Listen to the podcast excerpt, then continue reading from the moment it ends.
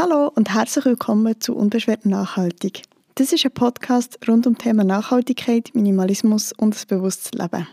Ich heiße dich ganz herzlich willkommen zu dieser neuen 15. Folge und freue mich mega, dass du heute wieder eingeschaltet hast. Und wie du hörst, bin ich wieder zurück in meinem stillen Kämmerlein für die Folge aufzunehmen. Aber das Thema Ferien hat mich noch nicht ganz losgelassen und darum möchte ich in der heutigen Folge mit dir darüber reden, wie wir nachhaltig reisen können. Auch das ist ein Thema, das mich schon länger beschäftigt und es ist jetzt durch die Ferien natürlich wieder aktuell gewesen. Wie du vielleicht in der letzten, respektive in der vorletzten Folge hast gehört, sind meine Freunde und ich in Elba gewesen. und wir sind mit dem Zug und der Fähre dorthin gefahren. Das machen wir jedes Jahr so mein Freund fährt schon seit Kind mit seinen Eltern jedes Jahr auf Elba in die Ferien. Und das ist einfach Gewohnheit, dass er mit dem Zug reist. Obwohl eigentlich auch Flüge möglich wäre. Jetzt in diesem Jahr weiß ich nicht, wie es ist mit Corona, aber grundsätzlich hat Elba einen Flughafen. Und darum hat sich für mich die Frage gestellt, wie viel nachhaltiger ist das tatsächlich, mit dem Zug abzufahren im Vergleich zum Beispiel mit dem Auto oder eben mit dem Flugzeug. Vorab ist zu sagen, dass ich sehr gerne reise. Ich war auch schon an vielen Orten, zum Teil auch sehr lange Strecken, also Südafrika, Namibia, Amerika. Das sind natürlich auch Langstreckenflüge, die ich gemacht habe, aber auch Nordnorwegen zum Beispiel. Und ich habe natürlich auch schon in meiner Vergangenheit einen Flug auf Berlin oder nach Nizza genommen. Seit einiger Zeit versuche ich das zu vermeiden. Das hat vor allem damit zu tun, dass halt das Fliegen wirklich als Klimasünde Nummer eins ist deklariert worden. Und weil ich mich vor längerer Zeit mal mit dem Thema nachhaltig Reisen habe beschäftigt. Ich habe 2016, als das Buch «Fair Reisen» von Frank Herrmann ist rausgekommen, habe ich das Geschenk bekommen. Ähm, ich tue noch alle Infos zum Buch in die Infobox, weil ich es sehr ein gutes Buch finde. Es beschäftigt sich mit den Vor- und den Nachteilen vom Tourismus, mit den Umweltaspekten der verschiedenen, also sowohl den Emissionen als auch mit der Problematik rund um Abfall oder dem Wasserverbrauch. Nachher schaut die Tourismusbranche auch aus einer kulturellen Perspektive an. Was macht es mit den Menschen vor Ort? Was sind die Vor- und was sind die Nachteile? Und das Buch beschäftigt sich auch mit einem sozial gerechten, nachhaltigen und umweltfreundlichen Tourismus und stellt dort gewisse Segel oder Akteure vor, die in diesem Bereich viel leisten.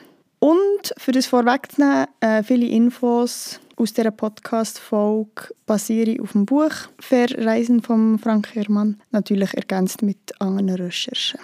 Grundsätzlich ist Mobilität etwas, was uns jeden Tag betrifft. Arbeiten und Wohnen ist nicht mehr auf dem gleichen Grundstück oder im gleichen Dorf, wie das vielleicht früher war. Wir wohnen außerhalb und arbeiten in der Stadt oder pendeln sogar zwischen verschiedenen Städten hin und her. Und ja, es dünkt einem fast, als würden wir in den Ferien möglichst schnell und möglichst weit weg reisen für uns möglichst gut zu erholen und einen Tapetenwechsel zu erfahren. Dass Fliegen dabei schlecht ist für die Umwelt, das wissen wir unterdessen. Das ist viel kommuniziert worden, denkt es mir. Es ist auch der Begriff Flugscham aufgekommen. Ich weiß nicht, ob du das schon hast gehört Das heisst einfach, dass man zwar immer noch fliegt, aber gleichzeitig sich der Umweltschäden, die man damit verursacht, bewusst ist und sich damit auch schämt. und es stellt sich natürlich die Frage, welche realistischen Alternativen es gibt. Wie sieht es also aus mit anderen Verkehrsmitteln? Also mit Zug, Auto, Bus oder Schiff? Und gerade dieses Jahr ist unsere Mobilität sowieso eingeschränkt. Die ganze Situation rund um Covid-19 zwingt uns vielleicht ein bisschen, in, in unserem näheren Umfeld zu bleiben oder sogar in der Schweiz zu bleiben, um unser eigenes Land neu zu entdecken. Und auch wenn jetzt die Herbstferien schon fast vorbei sind, habe ich gedacht, dass trotzdem dass uns vielleicht ein Anstoß zur Reflexion gibt und darum die Podcast-Folge gar nicht so schlecht passt. Grundsätzlich ist Reisen überhaupt kein neues Phänomen. Wallfahrten, Handelsreisen, Entdeckungsreisen oder Forschungsreisen gibt es schon so lange, wie es Menschen gibt. Fast. Und natürlich ist Reisen dann mit der Zeit einfacher geworden, mit der technologischen Entwicklung der Fortbewegungsmittel. Spätestens in den 50er und 60er Jahren mit dem wirtschaftlichen Aufschwung nach den Kriegen sind die finanziellen Möglichkeiten auch im Mittelstand gestiegen und Ferien ist für die breite Gesellschaft möglich geworden. Heute verreisen laut Frank Herrmann mehr als 1 Milliarde Menschen pro Jahr ins Ausland. Und der Tourismus ist eine Art Konsumgut geworden. Die Tourismusbranche ist eine der grössten Industrien der Welt, die mega viele Arbeitsplätze schafft. Vor allem auch in Ländern, die sonst von grosser Armut betroffen sind und angewiesen sind auf diese Branche. Aber die Kehrseite von dem Ganzen ist natürlich, dass die Mobilität unsere Umwelt belastet, sowohl wegen den Emissionen, die ausgestoßen werden, aber auch sonst. Zum Beispiel hat die Schaffung von einer Infrastruktur an vielen Orten zur Folge, dass Menschen vertrieben werden oder dass die regionalen Systeme einfach schlichtweg überlastet werden. Wie gesagt, möchte ich aber in der heutigen Folge eigentlich vor allem über Verkehrsmittel reden, weil ich mich gefragt habe, welches Verkehrsmittel wie nachhaltig ist bei einer Reise wie jetzt eben zum Beispiel auf Elba. Wichtig in diesem Zusammenhang ist noch, dass Verkehrsmittel nicht nur CO2 ausstoßen, sondern auch noch ganz viele verschiedene andere Treibhausgase, zum Beispiel Methan, Lachgas, Fluor, Kohlenwasserstoff oder andere. Und auch die müssen berücksichtigt werden, wenn wir über die Nachhaltigkeit eines Verkehrsmittels reden. Nicht alle Verkehrsmittel stoßen die gleichen Gas aus oder Schadstoff aus. Und damit man die vergleichen kann, wird die Klimawirksamkeit von diesen Gas in die Klimawirksamkeit von CO2 umgerechnet. Und das bezeichnet man dann als CO2-Äquivalent oder stellvertretend wird oft der Begriff CO2-Emissionen gebraucht, obwohl die eben nicht nur CO2 beinhalten. Frank Herrmann stellt in seinem Buch einen Vergleich auf, wie viel CO2-Äquivalent dass die verschiedenen Verkehrsmittel ausstoßen. Und das kommt natürlich immer auf die Auslastung des Verkehrsmittels drauf an und wird in Gramm pro Personenkilometer angegeben. Ein Reisebus stößt nach dieser Tabelle 32 Gramm pro Personenkilometer aus, der Zug 41 Gramm pro Personenkilometer, ein Auto 142 Gramm pro Personenkilometer, also 100 Gramm mehr als der Zug und ein Flugzeug sogar 211 Gramm pro Personenkilometer. Wenn man das umrechnet auf die Reise von Bern an Hafen von Elba, das sind etwa 1500 Kilometer, kommt man auf folgende Zahlen. Mit dem Bus sind es knapp 50 Kilogramm, mit dem Zug 64, mit dem Auto 212 und mit dem Flugzeug 316 Kilogramm. Wenn wir das anschauen, wird deutlich, dass Fliegen wirklich am schlechtesten wegkommt. Mit dem Flugzeug nach Elba fliegen stößt 6,5 Mal mehr Emissionen aus als mit dem Bus, fünfmal mehr als mit dem Zug und anderthalb Mal mehr als mit dem Auto. Natürlich ist jetzt das grob geschätzt. Schließlich kann man ja nicht von Bern nach Elba fliegen. Man muss noch einen Zug nehmen. Und was natürlich auch nicht gerechnet ist, sind die Kilometer, die zum Beispiel zurückgelegt werden, indem das ein Flugzeug steigt und wieder sinkt. Trügerisch im Bezug auf die Emissionen von Flugzeugen ist vor allem die Angaben, die Fluggesellschaften machen. Häufig kommunizieren Fluggesellschaften in ihren Angaben, wie viel Kerosin pro Person und Kilometer verbraucht wird. Also quasi das Benzinäquivalent. Und hier kann zum Beispiel ein Flugzeug besser abschneiden als ein Auto indem Fluggesellschaften zum Beispiel angeben, dass ein Flugzeug nur 4,9 Liter Kerosin verbrauchen pro Person und Kilometer. Aber das ist nur die halbe Wahrheit und berücksichtigt leider nicht, dass zum Beispiel Treibhausgas in grossen Höhen viel klimawirksamer sind als in Bodennähe. Solche Angaben kann man also als Greenwashing bezeichnen und entsprechen einfach nicht der Realität. Wenn wir die Emissionen anschauen, die es verursacht, mit dem Auto von Bern auf Elba zu fahren, dann kommen wir, wie schon gesagt, massiv besser weg als mit dem Flugzeug. Aber die Emissionen, die ausgestoßen werden, sind immer noch dreieinhalb Mal schädlicher als mit dem Zug und sogar viereinhalb Mal schädlicher als mit dem Bus, mit dem Fernbus. Beim Auto ist aber natürlich auch hier die Angabe nur geschätzt. Es kommt mega darauf an, wie gross, wie schwer das Auto ist, mit welchem Treibstoff das es fährt, welchen Treibstoffverbrauch das es hat und wie das Auto ausgelastet ist.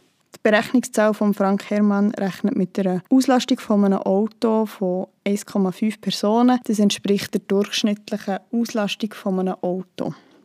Bei dieser Berechnung am besten fort kommt definitiv das Reisen mit dem Fernbus oder mit dem Zug. Hier sind die kritischen Faktoren aber auch die Auslastung von diesen Verkehrsmitteln natürlich und beim Zug zum Beispiel auch die Herkunft vom Strom. Das ist nicht in allen Ländern gleich. Es gibt natürlich Stromnetze, die immer noch mit Strom aus zum Beispiel Kohlekraftwerken gespeisen werden. Und das ist aber für den Verbraucher und die Verbraucherin schlussendlich mega schwierig abzuschätzen und auch überhaupt schwierig in Erfahrung zu bringen. Was natürlich bei allen Verkehrsmitteln dazukommt, außer beim Flugzeug, ist der Weg vom Festland auf die Inseln. Dazu braucht es ein Schiff. Und zum Thema Schiff ist spannenderweise die Recherche gar nicht so einfach. Es gibt viele Informationen über die Kreuzfahrtschiffe und über die Kreuzfahrtbranche. Die explodiert in den letzten Jahren was zur Folge hat, dass Preise sinken und Kreuzfahrten für ein breites Publikum finanziell möglich werden. Kreuzfahrtschiffe schneiden aber aus einer ökologischen Perspektive sehr schlecht ab. Das Problem ist vor allem, dass sie mit Schweröl fahren. Das ist hochgiftig, hat extrem hohe Schwefelanteile und die Anteile liegen massiv höher als es zum Beispiel bei normalen Autos erlaubt ist. Der Verbrauch von Schweröl ist darum auch nur auf offener See erlaubt, weil es sonst einfach zu belastend wäre für die umgebenden Städte. Und in den Häfen oder in Hafennähe fahren sie dann auch, schalten sie dann auch auf Schiffsdiesel um. 40 Prozent der Zeit vor einer Reise liegt ein Kreuzfahrtschiff in den Häfen, weil es zum Beispiel anlegt, damit Touristinnen und Touristen an Land können, irgendwelche Städteausflüge machen und in dieser Zeit kann so ein Schiff nicht abgeschaltet werden und verbrauchen laut den Angaben von Frank Herrmann die Energie von einer Kleinstadt. Zudem stoßen sie extreme Mengen an Abgas aus, wo natürlich für die einheimischen Personen und für die Städte allgemein einfach schädlich sind. Man sieht ja am Beispiel Venedig, dass es da ein extremes Problem gibt. Was die Emissionen pro Personenkilometer angeht, schneiden Kreuzfahrtschiffe etwa gleich schlecht ab wie Flugzeuge. Und dazu kommt, dass die Anreise an einen Hafen, wo ein Kreuzfahrtschiff ableitet, häufig mit dem Flugzeug gemacht wird. Jetzt fährt vom Festland von Italien auf Elba natürlich kein Kreuzfahrtschiff, sondern eine Fähre, eine Autofähre. Und dazu ist es mega schwierig, irgendwelche Informationen zu finden. Weil eben, die meisten Informationen, die es gibt, beziehen sich auf Kreuzfahrtschiffe. Und die beiden Schiffe sind natürlich, Schiffarten sind natürlich nur bedingt vergleichbar. Der Ausstoß ist wahrscheinlich etwa in einem ähnlichen Bereich. Trotzdem würde ich Ferien bevorzugen. Und zwar aus dem Grund, dass Ferien oft etwas kleiner sind. Sie haben viel weniger Luxus und viel weniger Infrastruktur und fahren kürzere Strecken als Kreuzfahrtschiff. Sie schneiden wahrscheinlich besser ab in der Gesamtabrechnung, weil die Anreise nicht mit dem Flugzeug ist, sondern eben zum Beispiel mit dem Auto oder sogar mit dem öffentlichen Verkehr. Und bei kurzen Strecken wie von Italien auf Elba ist es anzunehmen, dass sie gar nicht erst auf Schwerau dürfen umsteigen weil sie sich die ganze Zeit zu nahe an der Küste befinden. Darum grundsätzlich kann man hier sagen, dass je kleiner das Schiff, desto besser die Bilanz und dass man davon ausgehen muss, dass jetzt in diesem Fall eine Schiffsfähre besser abschnitt als ein Kreuzfahrtschiff. Faktisch kann ich also an diesem Beispiel von meinen letzten Ferien zusammenfassen, dass Fliegen definitiv die schlechteste Lösung ist in Bezug auf die Umwelt. Aber ebenfalls ein wichtiges Argument sind hier natürlich die Kosten. Das Problem hier ist, dass Fliegen viel billiger ist als zum Beispiel eine Zugreise. Und das betrifft insbesondere Kurzstreckenflüge, wo von der Zeit her eine Zugreise tatsächlich eine Alternative wäre. Fliegen ist viel zu billig. Und da haben wir das gleiche Problem wie in der Modeindustrie. Kosten, die ein Konsument oder eine Konsumentin für einen Flug zahlt, widerspiegeln nicht die Umweltkosten, die das Verkehrsmittel verursacht. Der Grund, wieso das Flug so günstig sind, ist, dass sie massiv subventioniert sind. Auf den Preisen von einem Flugticket ist zum Beispiel keine Kerosinsteuer, keine Mehrwertsteuer und keine Flugsteuer. Und ja, es ist schlussendlich ein Fakt, dass finanzielle Anreize wichtig sind für Konsumentinnen und Konsumenten, um zu entscheiden, welches Verkehrsmittel das sie wählen. In der Schweiz hat aber gerade vor wenigen Tagen das Parlament der Revision des CO2-Gesetzes zugestimmt und darin enthalten sie auch Flugticketabgaben. Das heißt, es wird ein gewisser Betrag auf Flugtickets erhoben, wo der Konsument, Konsumentin zu zahlen hat und damit soll die Attraktivität von Flüge, insbesondere von kurzen Flügen innerhalb von Europa, sinken. Das Fazit ist also, je langsamer ein Verkehrsmittel, desto umweltfreundlicher. Das kann man wahrscheinlich als Faustregel so sagen, obwohl das natürlich nicht in jedem Fall so stimmt, weil man zum Beispiel mit dem Zug sehr wohl schneller unterwegs kann sein als mit dem Auto. Wie wir aber haben gesehen hat das zwei Sachen zur Folge. Nämlich, dass wir A, wahrscheinlich mehr zahlen, als wenn wir möglichst schnell äh, neu herreisen, sprich mit dem Flugzeug. Und dass wir B, natürlich langsamer unterwegs sind. Punkt A stimmt natürlich nur, wenn wir berücksichtigen, dass Flüge nicht die wahren Kosten widerspiegeln. Also, dass der Konsument und die Konsumentin mit seinem Flugticket nicht zahlt, was er eigentlich müsste. Und Punkt B stimmt, wir sind langsamer unterwegs, wenn wir umweltfreundlicher unterwegs sind. Und ich glaube, hier ist es wichtig, dass wir einen Wechsel in unserem Mindset anstreben. Mir hat es mega fest geholfen, für mit mir abzumachen, weniger zu fliegen und gerade bei Kurzstreckenreisen oder von Reisen innerhalb von Europa möglichst auf das Flugzeug zu verzichten. Ich finde, dass das Mindset oder unsere Einstellung gegenüber Ferien und Reisen ein wichtiger Punkt ist, neben den Faktoren Kosten und Umwelt. Weil das möglichst schnell, möglichst weit weg hat meiner Meinung nach auch oft zur Folge, dass wir quasi zu schnell aus einem Setting rausgerissen werden und in ein anderes versetzt werden. Und auch das kann schlussendlich statt erholsam eher stressig sein für Körper und Geist und darum nicht unbedingt zur Erholung beitragen. Ich weiß nicht, ob du das schon mal erlebt hast. Ich empfinde das so, dass man, nachdem man weit weg war in den Ferien, auch wieder eine gewisse Zeit braucht, um akklimatisieren im eigenen Heim und umgekehrt. Und dass das meistens aufgrund von beschränkter Ferienzeit gar nicht unbedingt möglich ist. Und auch so Phänomene wie Jetlag zeigen uns ja, dass der Körper einfach eine gewisse Adaptionszeit braucht. Darum finde ich einen Perspektivenwechsel mega sinnvoll. Und zwar, indem wir den Reiseweg als Teil der Ferien oder als Teil der Reise betrachten. Für das gibt es einen Begriff, das heißt Slow Traveling oder langsam Reisen. Damit wird An- und Abreise nicht mehr ein notwendiges Übel, sondern Teil der Ferien. Indem ich langsam reise, also zum Beispiel mit dem Zug unterwegs bin oder auch mit dem Auto, merke ich, wie sich die Landschaft verändert, wie sich das Wetter verändert, wie es zum Beispiel wärmer wird. Und dadurch funktioniert die Adaption natürlich viel einfacher. Gerade auf einer Zugreise kann man während der Reise auch super gut lesen, schlafen, arbeiten. Und tatsächlich ist es so, dass gerade bei einer kurzen Strecke eine Zugreise gar nicht unbedingt länger ist als eine Reise mit dem Flugzeug. Weil wenn man nämlich bedenkt, dass man am Flughafen muss anreisen muss, dass man muss einchecken die ganzen Sicherheitschecks etc., kann sein, dass man mit dem, mit dem Zug schlussendlich effizienter unterwegs ist. Und sogar noch entspannter. Auch Nachtzüge sind eine gute Möglichkeit für quasi Zeit zu sparen und vielleicht sogar eine Übernachtung in einem Hotel zu sparen. Und vielleicht ist es ja sogar möglich, bei einer Anreise mit dem Zug an eine Feriendestination noch einen Zwischenstopp einzulegen und noch eine andere Stadt zu sehen. Zum Ende dieser Folge möchte ich dir gerne ein paar Fragen mitgeben, die du dir vielleicht stellen kannst, für vielleicht ja, einen Wechsel im Mindset zu erreichen und vielleicht die nächste Mal für den Zug zu entscheiden statt für das Flugzeug. Und zwar, welche Städte in der Schweiz hast du noch nie gesehen und welche hast du schon gesehen? Welche Naturlandschaften zum Beispiel in unseren Nachbarländern gibt es, die du noch nie hast gesehen und die dich vielleicht interessieren würden? Nachher, woher kannst du in wenigen Stunden mit dem Zug fahren? Hier ist ein Beispiel aus meinem eigenen Leben, das ich vor anderthalb Jahren mit meinem Freund in Verona war. Das ist eine Zugfahrt von etwa sechs Stunden und das wär, ist jetzt tatsächlich eine Strecke, die mit dem Flugzeug nicht kürzer wäre.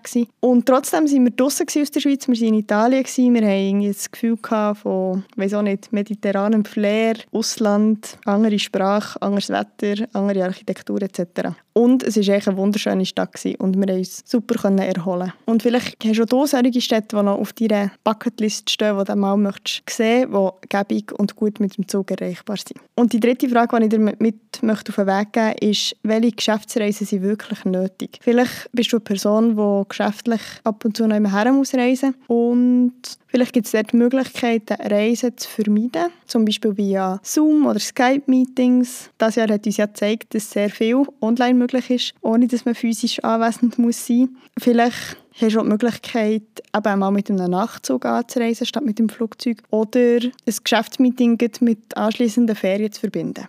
Ganz allgemein glaube ich, dass das Jahr mal eins ist, das uns ermöglicht, die Gewohnheit vom schnell weit weg reisen zu reflektieren. Zum Beispiel auch die Frage, ob wir im Ausland wirklich weniger Geld ausgeben, als wenn wir Ferien in der Schweiz machen. Oder ob wir nicht schlussendlich, weil wir das Gefühl haben, es sei alles günstiger, mehr Geld ausgeben, als wenn wir hier bleiben. Vielleicht ist das Jahr oder bei der Planung der nächsten Ferien mal Zeit, etwas Neues auszuprobieren und zu schauen, ob wir mit dem wohl sind, ob das etwas für uns ist. Und auch bei diesem Thema geht es mir wieder darum, zu sagen, dass ich auch nicht ich bin auch keine Heilige, ich bin auch nicht perfekt. Ich reise gerne. Wie gesagt, ich bin schon weit weg geflogen. Und das ist auch das, was sich in meiner CO2-Bilanz wahrscheinlich am, wo am meisten zu Buche schlägt. Und ich bin mir auch bewusst, dass Reisen in entfernte Länder oder lange Reisen oft fast nicht möglich ist, ohne zu fliegen. Vor allem, wenn die zeitlichen Ressourcen auch noch beschränkt sind. Wichtig denke mir aber auch hier ein Bewusstsein zu haben, eben vielleicht mal einen Perspektivenwechsel einzunehmen und einfach auch ehrlich zu sein mit sich und mit der Umwelt.